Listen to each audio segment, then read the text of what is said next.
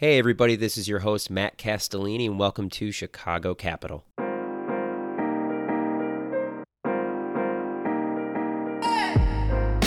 Well, Ari, thank you so much for joining Chicago Capital. Ari is the CEO of Vasian, which rhymes with Bayesian. Now that everybody is, I, honestly, no one's ever going to mess up the pronunciation yeah. of your startup after this episode. But uh, yeah. thanks for joining us.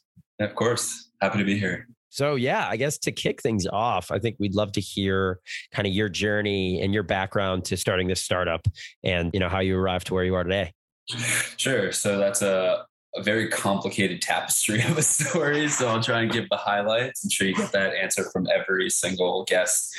So I didn't land in healthcare in a traditional route. I've actually never worked in healthcare before the startup, which is, I think, fairly unusual for a CEO who's starting us doing a startup in healthcare. I actually came from uh, CPG and logistics. I worked at Kraft Heinz doing mac and cheese and ketchup for five years and then was at Aon for two years before that. So only operations really. I didn't know anything about the space until I started digging into it. And this all really came about because I was going through my first year at Booth. I thought that I was going to do something like VC, private equity, consulting, or what's the other sexy term that people say a lot? Uh, might be big tech, something like that, or big, big tech, tech, or investment banking, something like that. And I looked at all of this stuff and I, I did explore every single thing and kind of realized that I understood a lot of it, but I wasn't that interested in sitting there and doing this long term, like anything, right? I just spent five years in a, at a Fortune 500 company I knew that it doesn't really get better. no offense to anybody listening to this who doesn't work at a Fortune 500, but at least my experience was it's good. It's great, like stomping ground to really get your chops and learn how to speak with very important people and work on large, large deals. Specifically, I was in the warehousing group, so working on things like that. All the experience translated into startup actually, because a lot of what we were doing was figuring out where is the like, we want to reduce X KPI by 10%. You figure out how to do that. And that's very translatable into startup because it's very much, I need to accomplish X. I have no guidelines or understanding of this concept even i'm just going to go figure it out. Start with google. I think entrepreneur like that's a, probably a really underrated tool that nobody talks about in the, the startup toolkit is freaking google. Like no you know what i mean? Like it used to be in uh like if you watch something like stranger things like they go to the library to do research. That's a thing of the past. And like 20 years ago that wasn't possible to just go well i need to know about anything and so I definitely went on a tangent there. But long story short, a third of the way through my booth career was like, I really want to do something different. Started taking entrepreneurial classes, really enjoyed it. And then my father actually came to me with a a patent that he had just filed. Uh, my father is a brilliant guy. We can get into that later if you want, but I'm not going to bore you with the details for now. And he's a very smart scientist and basically patented this new methodology of how do we diagnose disease using Bayesian method- methods that were developed for probabilistic genotyping and DNA forensics. And the side, because it's pure math and science, it translates from DNA to healthcare. That's really all you need to know. And it is a new novel method, and it's method, not co- not source code. No, it's actually patentable, at least under the current policies of the US.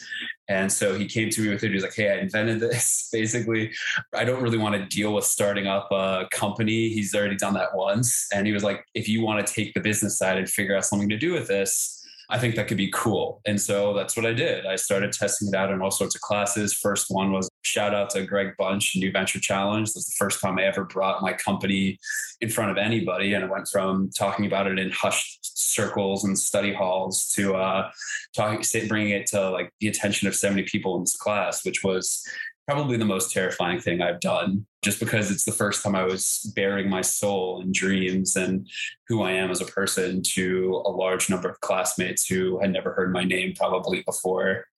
Well, they participated in class, but you know what I mean. And since then, we've gone through all the different Polsky and Booth tracks, done Polsky Accelerator, did the I-Corps. I actually won a tied for best pitch at the collaboratorium, which got us an I-Corps grant from there. Did the uh, New Venture Challenge, Polsky Accelerator. Didn't win New Venture Challenge. I'm sure you get that a lot on your on your podcast, and even more so, people founders saying, and looking back, we really, really did not deserve to win. It was not a.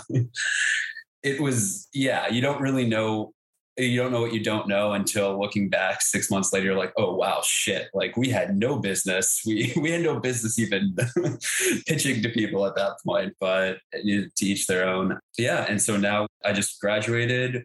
We are I'm focusing on this full time. We just brought on a second co a third co-founder outside me and my father, former res- chief resident of the ER at U Chicago, now working as an attending down in Atlanta he's going to be the physician to my business acumen and my father's science uh, scientist role. And we are excited to be also beginning at an incubator in chicago. So matter it's the one of the top midwest um, life sciences and healthcare incubators at least in this geography. And uh, we actually, I'm moving my desk in later today, actually. So it's uh, been an exciting time. I hope that I covered everything. I mean, there's just so much to pull there. First off, yeah. working on both mac and cheese and ketchup at the exact same time.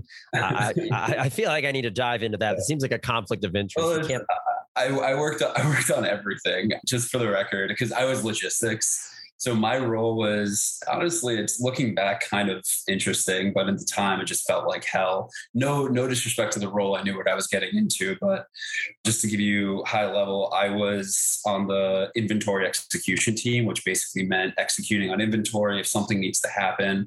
Like you, your inventory moves from point A to point B, anything physically, systematically, administratively, financially, even. Like my team was responsible for a lot of that. The team that I personally managed we were responsible for what's called hold and release, which is uh, basically do you hold a release product and it spans everything from again lots of warehouse strategy projects and process improvements all the way to my team was the one that handled all the recalls at, at kraft heinz. And i have a lot of stories that i'm probably not actually legally allowed to talk about. Some crazy crazy stuff that was like going through the walmart distributor and us getting on the phone with them and going, no, no, no, stop that. And a lot of three, and we have this thing called being on call, which is at 3 a.m. If I was on call, I'd get a call from like the director of something and the director of, let's go with seasoning or director of shake and bake. And they go, uh, quality director. And they go, okay, there's a listeria possibility in this. We need you to hold this entire run, go figure out where it is in the country and lock it all down. That was my job for three years, and I took on a lot more during that time. I actually went into another managerial role while keeping the responsibilities from that. But uh, a lot of hectic nights and a lot of people swearing in. We joke and say a lot of people swearing in Brazilian because it's a Brazilian company, but uh, it's a uh, it is a very interesting time. So I feel like you're about to cause a mass walkout within Kraft Heinz. I feel like at the release of this episode, we're not going to have any catch up in the Midwest after this, but that would be a uh, devastating loss. I feel like the on call portion of it at least gave you a little bit of sympathy for you know the field in which you're now trying to you know yeah. sell this sell this technology. And on that topic i guess i'm curious i mean i have so many questions about the development of it but you know for where it is today and where you are all looking to take it what are the major use cases? What are the major sort of areas of you know diagnosis in the medical field that you're hoping to use this prototype for? Yeah absolutely. So we are we're saying our, our catchphrase is ai in the er doesn't really exist right now. There have been 140 plus AI AI algorithms that have been approved by the FDA. I think it's like less than there are four four that I know of that were ER related. Not a single one doing anything that's actually true diagnosis or like risk stratification of a diagnosis of a differential. We are focused, so we're focusing on the ER is serendipitously because of the physician Danny that I met, Dr. Cillian that I mentioned earlier, uh, he he was in the ER at U Chicago and kind of led us down the path of these are all the problems that I face. What can we use this tech to help me with? And so, as of right now, our prototype diagnosis chest pain in the ER, and the whole concept of it is about eight million Americans go to the ER every year with chest pain. Of them, about half get admitted based on current best practices and standard of care. And of those over 50% that are admitted, less than 6% actually needed to be admitted to the hospital. And so the whole point of this, at least our angle, is we are trying to reduce admissions into hospitals and all the value based care stats and stuff that goes along with that because the problem is it's creating like a like you were talking about the very beginning you know finding kpis of any given industry and helping sort of exactly you know, and, yeah. and, for them, it's creating this bottleneck, I would imagine, of resources that get allocated towards these cases that actually don't need, you know, attending physicians or nurses or, or people to be sort of allocated towards those people who might just have heartburn. Yeah, exactly. And so the way that exactly right, the way that standard of care is right now, there's this thing called the heart score. And it's a very simple risk stratification. My brother could use it. I mean, well, my brother's a really smart guy, actually. A, a three-year-old. I could use it. Yeah, anybody, it. anybody There you go. It. Basically, it asks questions like on a scale of zero to two, are they a smoker? Do they have like are they obese? Does the doctor think they have any problems? And so, because of this, what really was a focal point for us and like a turning point in us realizing this was the problem to go after through I-Corps. And I-Corps taught me I just need to sit there and listen to people for hours. And so I listened to a lot of doctors. And there was this one doctor I connected with out of Albert Einstein in New York who said that I, in like I quote, he's like, I fucking hate the heart score. The heart score makes me admit every single one of my patients because it considers whether they smoke and whether they're overweight. And once you get to like a two on the heart score, you are out of uh, six different variables, scale of zero to two for each of them. If you at least hit at least the two, I think it is, don't quote me on that, you have to admit them. And he was like, because of this, every single one of my patients gets admitted because the demographic of my hospital and uh, like my Albert Einstein location is lifetime smokers who are majority of which are obese. And it's just a waste of resources, it's waste of my time, it's a waste of their time. And then chest pain is actually also the number one, the most expensive condition coming out of the ER for healthcare insurers, right? It's a, at least average of 10 to 12 billion dollars every year goes to those claims. And so if you think about it, the healthcare insurers are paying for over 50% of these people being admitted and yet less than 5% actually needed to be. And that's our that's our a piece of the pie that we're going after. So it's like a win win win really. If this could be adopted at scale and really do what it is you're all hoping it can do, you're you're saving the healthcare insurers money, you're saving the mm-hmm. doctor's time, and you're saving the patients, I guess, needless anxiety or needless time and cost spent in the ER. Yeah. So definitely that. However, it's healthcare, and healthcare is like 7D chess it's, it's super complex. It's much different from getting things from point A to point B in logistics from what I've seen. And you mentioned the customer, you mentioned the doctor, you also mentioned the payer, but the problem is healthcare. So there's a lot of other factors involved, including the hospital. And the problem is how does the hospital make their money? Completely on volume, right? And so for us to reduce admissions is actually not the best thing for them. And so that's why we're specifically initially targeting healthcare insurers who also act as providers, right? Just a, a, stat to throw out there, a fact is United Health Group is the largest healthcare insurer in the country. They're also the largest employer of physicians in the country meaning that there are these companies out there, these healthcare insurers who are now buying up hospitals who actually have the cost incentives aligned to reduce admissions, as opposed to a pure for profit hospital, probably would be less interested in what we're doing right now. That makes total sense. Also, shout out United Healthcare. They are my insurance carrier. So, you know, thanks for all the good work. Health insurance still for another month. There you go. Exactly. I'm about to re up. That's going to hurt. Yeah. Um, because it's AI related, I, I'm curious about sort of the development of, I'm assuming it's like machine learning, supervised learning. What was like the data set that you guys used? Did you have sort of like training data where you could see the symptoms and then the outcomes and you've just over time just built up sort of a, a, really accurate prediction algorithm for for what is the actual you know outcome that this person is most likely to see based on their symptoms or how did that data set? Where did you find the data? How did you go about building the product with the data? Just curious about all that Yeah. So the cool thing about this, and this is way over, this is more minority report shit. So I can't, I understand at a high level. I was a math major in college, but that only helps so much when you're talking about like past graduate level math and computer science. But the thing we, we modeled Danny's brain is basically what happened. So through conversation, my father met with uh, Dr. Cillian six or seven times and started to figure out okay, when a patient comes in, what are the different levers that get pulled for you to admit or not and decide on what their differential diagnosis is? And that was our starting point. And so we modeled that using these Bayesian methodologies that you could like say are equivalent to machine learning using predictive analytics. So it is that it's just different than people are normally used to, the math behind it, but it's the same idea. So it's machine learn, it's AI in that way that it's statistically learning and just getting better as we get more data. And the data that we started with were actually cases provided by a few ER physicians at the University of Chicago who are just interested in the product. They didn't, it was all very, very like we weren't working with University of Chicago at the time, but physicians can use their own cases for personal research. And so that was our our way in to start gathering chest pain patients. And basically, it was, and we're still doing this for the record, where we only recently actually started bringing on other physicians. Um, but right now, we're just gathering interesting cases and common cases, and we want to see what is a population chest pain patients actually look like when we have at least a thousand, which is kind of our one of our short-term prototype goals.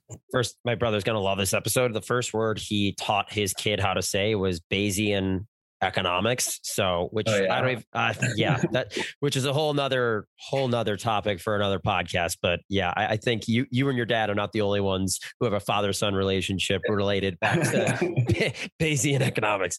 I'm curious about, you know, it's healthcare. So I guess I guess this question probably comes up every day is kind of the regulatory challenges and hurdles that that you guys have to go through. You know, does this have mm-hmm. to be HIPAA compliant? You know, those types of considerations. How are you thinking about that? Yeah, we're thinking about it to an extent. The policy has changed a lot recently. Honestly, with the administration change, it actually a lot of things shifted, some in favor, some worse. That's just how it always goes. So right now, the headwinds and tailwinds are kind of a bit flux, but the best tailwinds that are happening right now are that the FDA is starting to build up its team of people who will be able to actually analyze these software as a medical device products, right? Like so like three years ago they accepted the first application and landed it all the way through of a product that helped diagnose debilitating retinal degeneration i think based off of diabetes. Don't hold me to that yet again. It's been a while retinal something or other. Diabetic retinopathy. There it is. And since then they've been approving them but what happened is I want to say maybe a year less than even, they kind of pulled the brakes pushed the brakes down on it and went, whoa, whoa, whoa, we're like, we're letting through all these technologies and we don't actually know a lot of what's going on with them. We're just kind of, and I don't, I can't speak to all those other groups, but it makes, it makes a lot of sense. So I think they've kind of put a hold, a hiatus on these like approvals right now, but it's because they're really ramping up so that they can do it fast, right? They're trying to basically adapt the entire FDA into being able to adapt to big tech and big healthcare with its big tech incorporated in, of being able to move fast when there are multiple iterations in a week for a new AI technology. I think that's their goal. I don't know when they're going to get there, but that's the major that's the major tailwind for us anyway. And then you asked about HIPAA the rules are getting more and more lax, I think, because people are realizing that the only way that true innovation is going to happen is if you let people have access to the data. And there, but the good news is there's a lot of work in terms of de-identifying and making sure that even though that data is accessible to a lot more groups, companies, people, the patients are still protected and they, their identity is still not in jeopardy. So, for example, even with physicians we're working with, we just want their zip code and like the institution they work at. We're trying like we're, we're we're very big on anonymity at our company. So.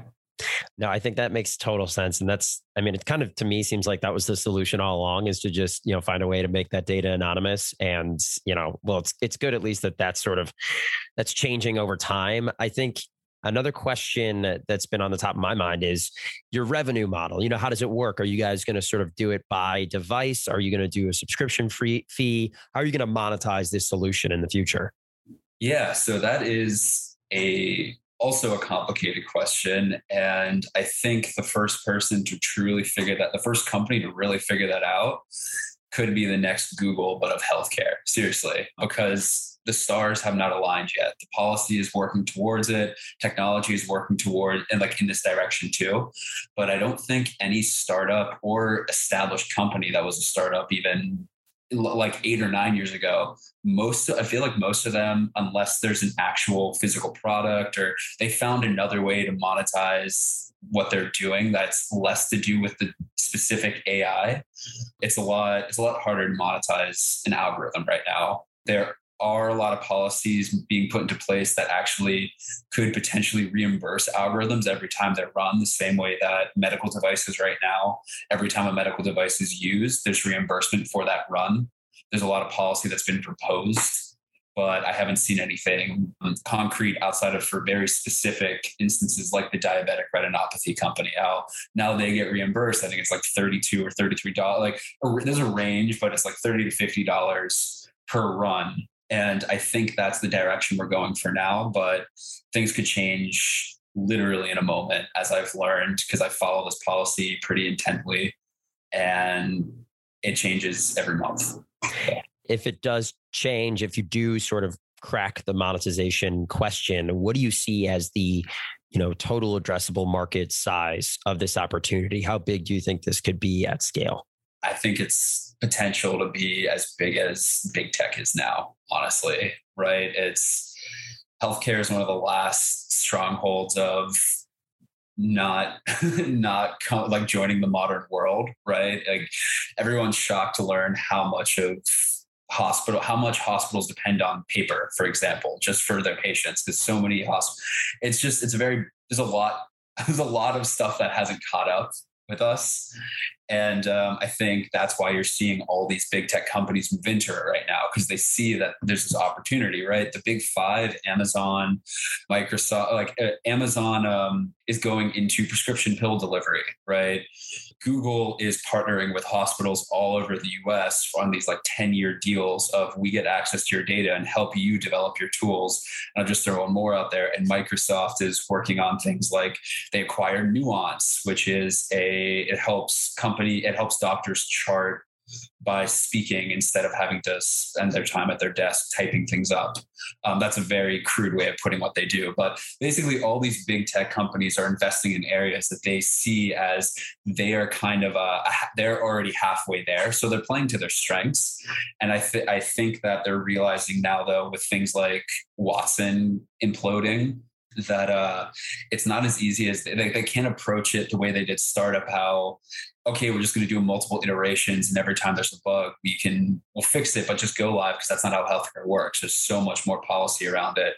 And so i think they're trying to they're starting to go back into their lanes and i think that's the opportunity for the potential google of healthcare is somebody with the know-how and their core being healthcare tech will land that spot. But I, I really do think it's limitless. It's it's uh, healthcare is already a top five, like a, it's a, like a top five industry in the U.S. And you couple that with tech, which is like the second or something like that, and it's huge. It's it's something we talked about in my. I took a class on artificial intelligence this year, and uh, I'm curious about your thoughts on this, but it's honestly a topic we could go down for a whole hour of an episode. But what are some of your top reasons you think the healthcare industry has been such a laggard with innovation and with technology adoption? Like you mentioned, so much of it is still done on paper. I, I think it's fascinating. Like some industries, and education is another one that's taken hmm. a really long time to adapt massive innovation. And you know, SaaS companies selling into educational institutions are the first ones to say how long of a sales cycle it is, how hmm. hard it is to get buy-in so I'm just curious, I mean, any insights you might have from your time in space about what it is that's at the crux of it that's been causing such a slow march to innovation? So, to an extent, I think the HIPAA protection of patients played its role well, but maybe a little too well, and that stifled innovation a little bit. I could get skewered for saying that by some people, but I mean, it's kind of true. And now that they're finally laxing the policy, that's why we're seeing all these companies break through. And I think a lot of that also had to do with we're just the timeliness, right? COVID happened. All of a sudden, healthcare is what one of the only things everybody's thinking about and knows is a sure thing. And so I think we're finally seeing for the first time these policies that actually are in favor of healthcare and AI to an extent, not necessarily just it's not like a, a wild west situation, but a okay, you now have the go ahead to actually try things out. And also I just I don't think the tech was there as well as doctors weren't really ready and the public wasn't ready, right? took something like COVID and years of years of physicians like growing up with AI to actually accept it. So something I noticed during my I-Corps and after was that there was kind of a range for doctors of if they were above the age of 35, 36, they were immediately a little bit more hesitant about AI and machine learning. And because that's just, I think they, they came a little before the generation that grew up, which is being like, oh yeah, everything's automated, everything's on my phone, it's all apps. And so you'll talk, if you talk to doctors who are under that threshold, they're just like, yeah, I came into the hospital expecting to see what I see in like ER and Grey's Anatomy and things like that. And none of those, it's it's like the whole the whole joke with CSI, just enhance, enhance, enhance, and how it's not actually realistic. It's the same with healthcare. It's not okay, like echo like Dr. Alexa, please tell me what this person has. No, it's like at the end of the week, if the guy had time, if the physician has time to chart, they'll sit there for six hours at their on their off day charting everything uh, on paper because their system is in a rural area that doesn't have the money to afford an automated charting system. And so, all the for all these reasons, tech's been uh, big tech's been out of healthcare. So I forgot to ask this, but would you categorize your solution as is like a human in the loop solution for AI? You know, I know there's some diagnostic tools that look at X-rays and and they just rank order, oh, probability that this could mean you know some type of disease based on what the the x-ray says but there's always a human another physician to sort of check the machine's work and, and double check it. Would you call your solution also human in the loop? Yeah and so the analogy that i like to use is a stethoscope we're, we're just a very, very fancy stethoscope. If you think about it, a stethoscope can't diagnose, but it can help with diagnosis. And even though we're providing back actually understandable results that a doctor can use and know where the output came from, right? That's what's unusual about our, our technology is that everything can be traced back to why like why is there why, why is this the error rate? And why is this what we're predicting based on all these symptoms? And our tech actually allows you to click into all the different symptoms and be able to see what were the bayesian what was the math going on behind this. And we know that physicians are able to understand this level of math. Like they had they have to in order to get into medical school right? So the, like at least at a high level yeah, no, I think that makes total sense. I think for for you guys looking out into the next six, 12 months, what's kind of the product roadmap? What are some of the major initiatives you're looking to hit? Sure. So the end goal right now, we have a bunch of different objectives and deadlines, but it all really leads to a pilot program. That is the like right getting from zero to one for a healthcare startup. Pilot program is your one, right? Until you get that, unless you're being used by like the everyday consumer or something like that, you need a pilot program. It's just not possible. Or you're a massive corporation that doesn't need a pilot program because you can do it internally.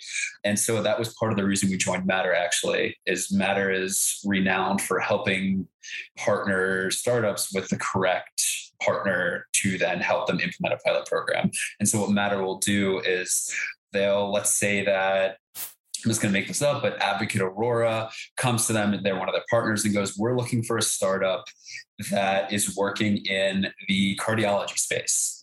And Matter goes and looks at all of their startups, and let's say there are like 20 in the cardiology space, they send all those over to Advocate Aurora.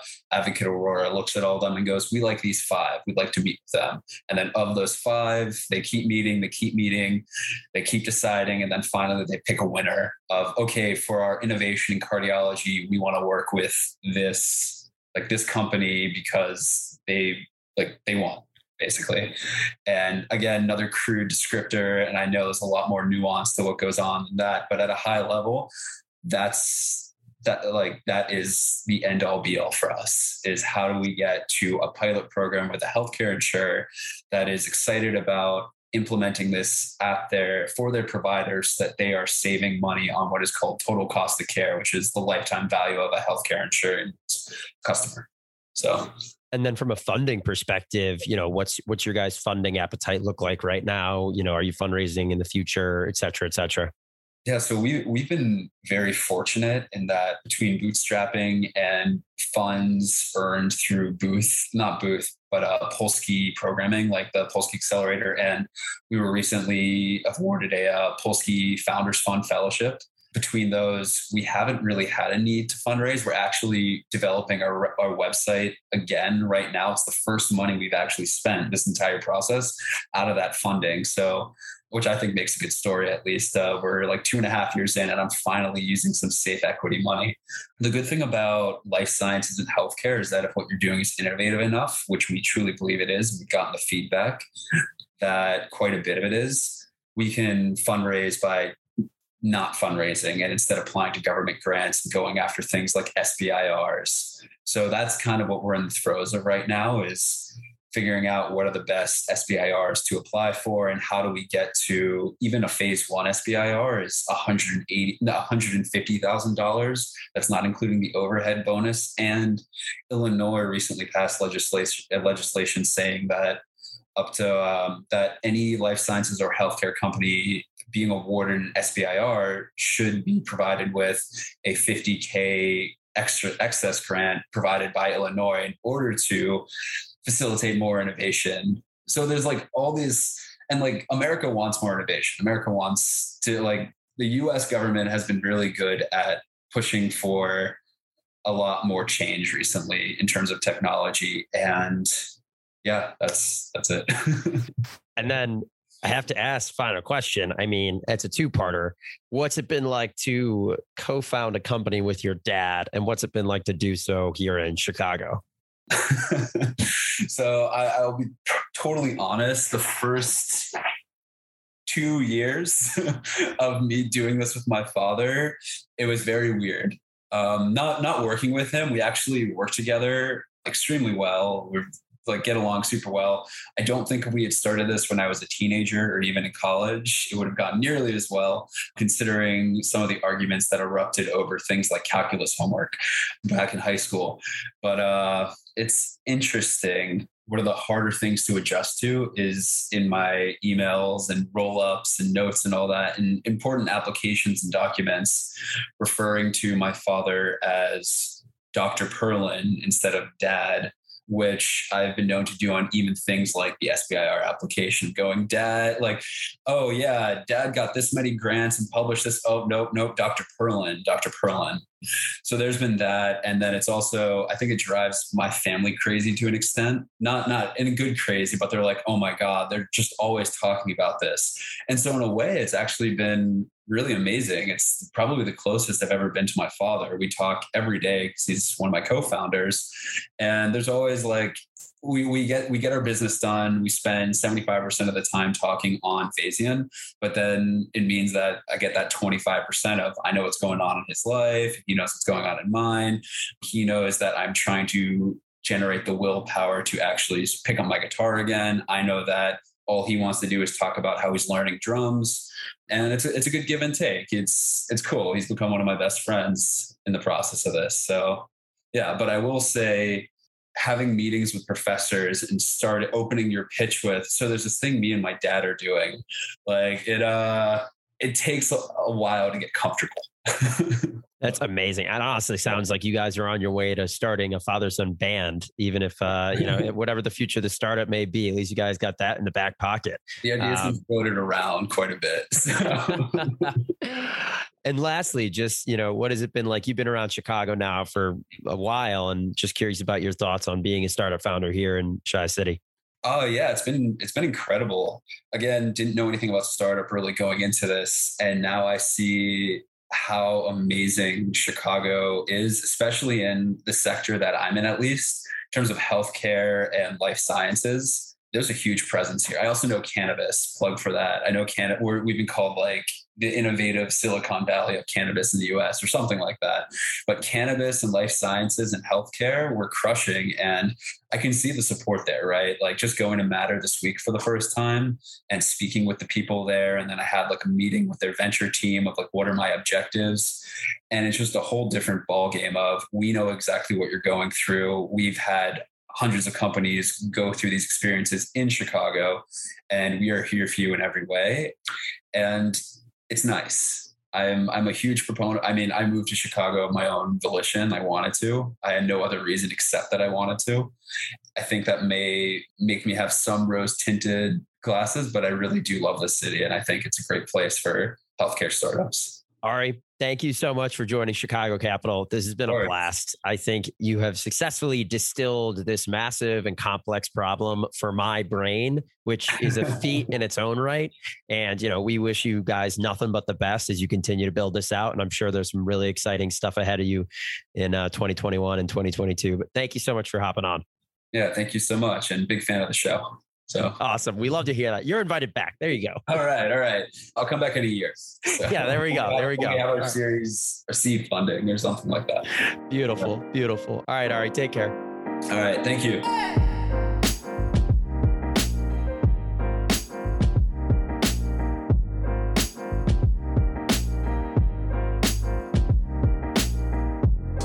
If you are a founder seeking venture capital investment at the pre seed through Series A stage, check out Manifold Group. We're a venture holding company based in Chicago with offices in Dallas, Los Angeles, and soon Atlantic Canada. We believe early stage private investments represent an excellent investment opportunity, but existing investment models in the space leave much to be desired. Manifold is a new model for growth in the new economy designed to create and capture value at the early stage through synergies across its venture fund, incubation and acceleration studio, and advisory firm.